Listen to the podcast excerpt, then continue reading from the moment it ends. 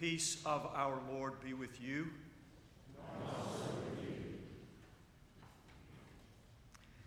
As you may have noticed,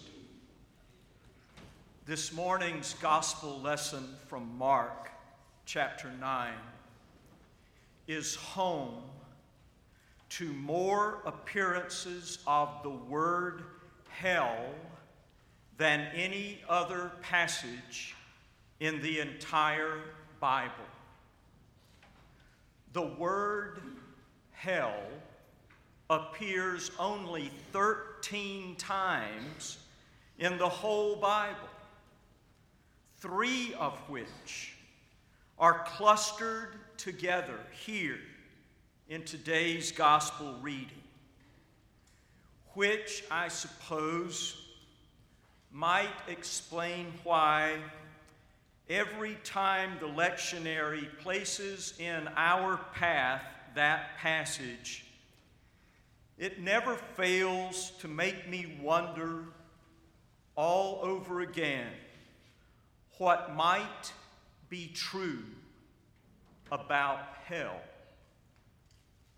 I know, of course, what popular Christianity says with absolute and unwavering certainty concerning what is true about hell.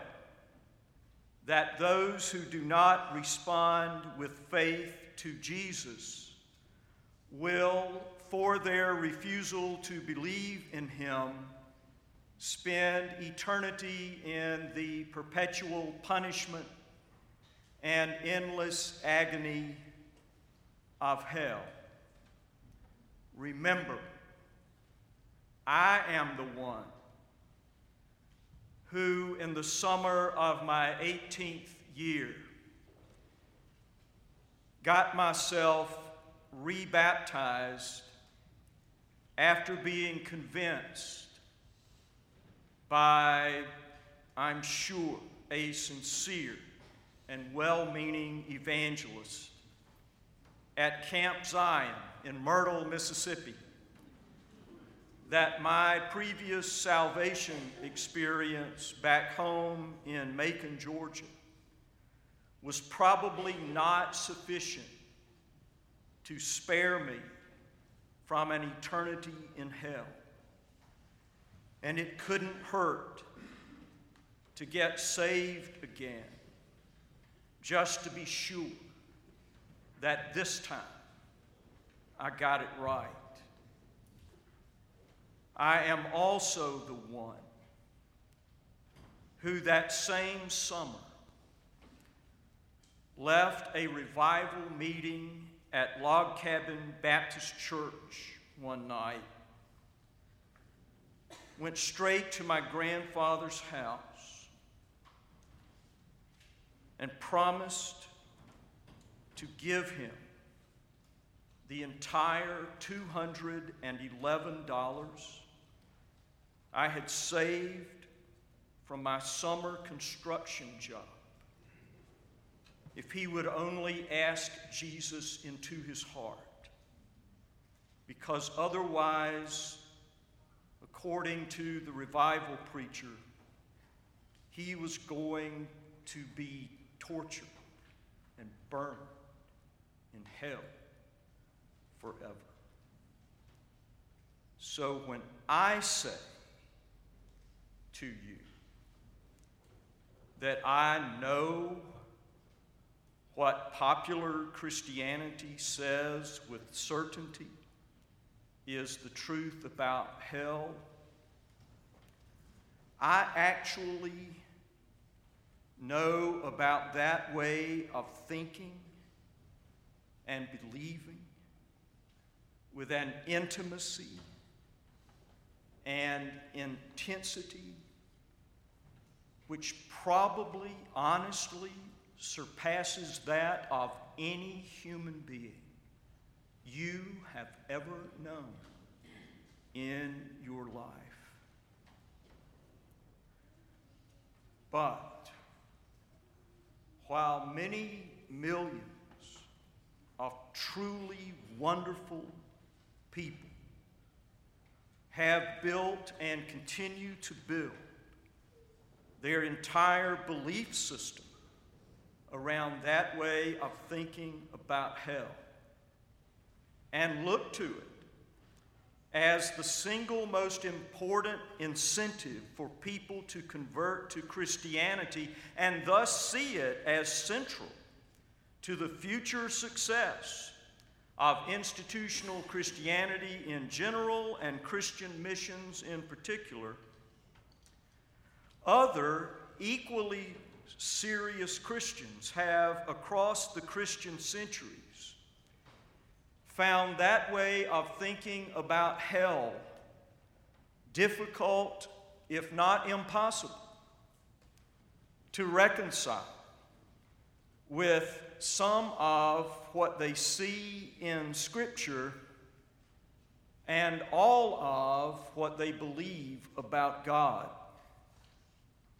For example, while John 3 16 through 18 and John 14 6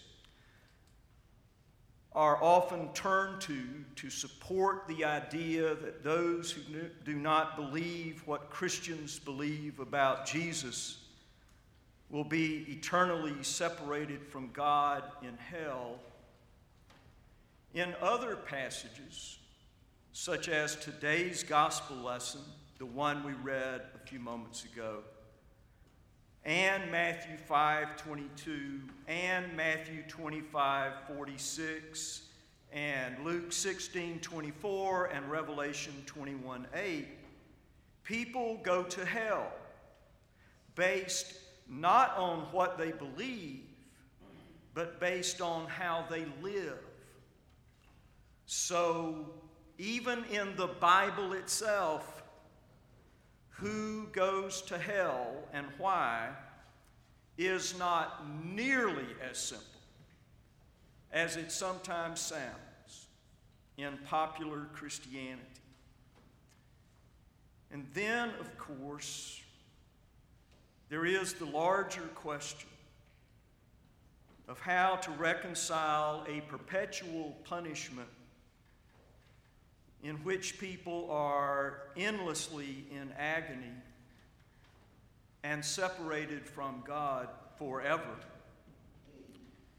With the Bible's vision in Revelation 5:13 of every creature and person in all creation singing praise to God forever and ever around the throne which is not unlike Isaiah's vision of a great far off someday when all people will sit down at the banquet table of God. A vision Paul embraces when Paul says in Ephesians 1:10 that God's plan for the fullness of time is to gather up all things in heaven and on earth in Christ all of which is to say that if anyone is in hell forever, then that will mean that the ultimate will of God will never be done. Which is what prompted even the father of modern religious conservatism John Calvin wants to say that Christians are obligated to pray for the ultimate salvation of all, which would be a way of thinking about hell, which would actually be true to the most and best that we know about God.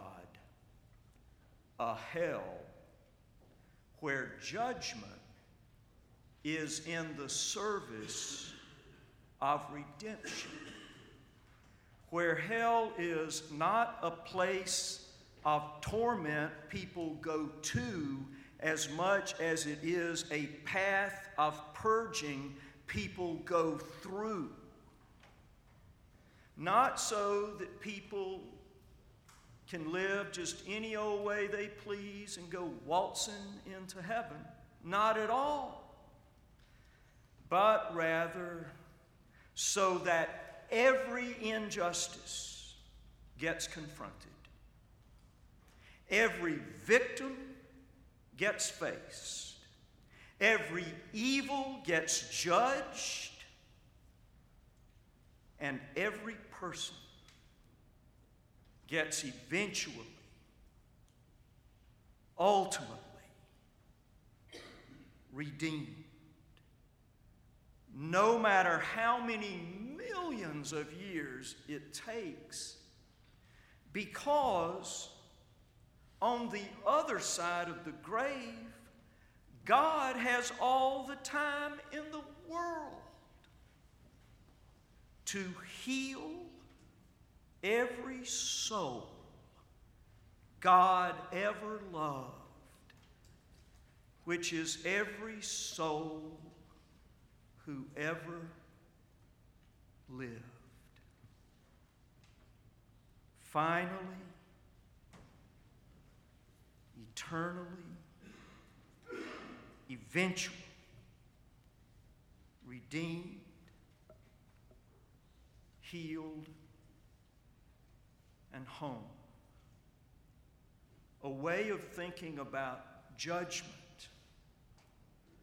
which might be more true to the best and most we know of God, plus that way, the ultimate will of God is ultimately done.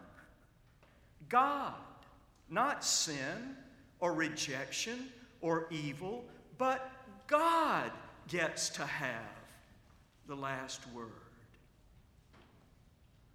No one, of course, can speak of these great mysteries with settled certainty.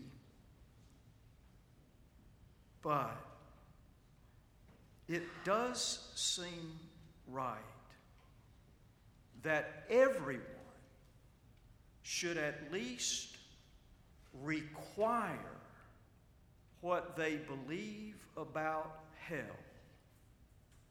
to match what they believe about God. Instead of bending what we believe about God to match what we believe about hell.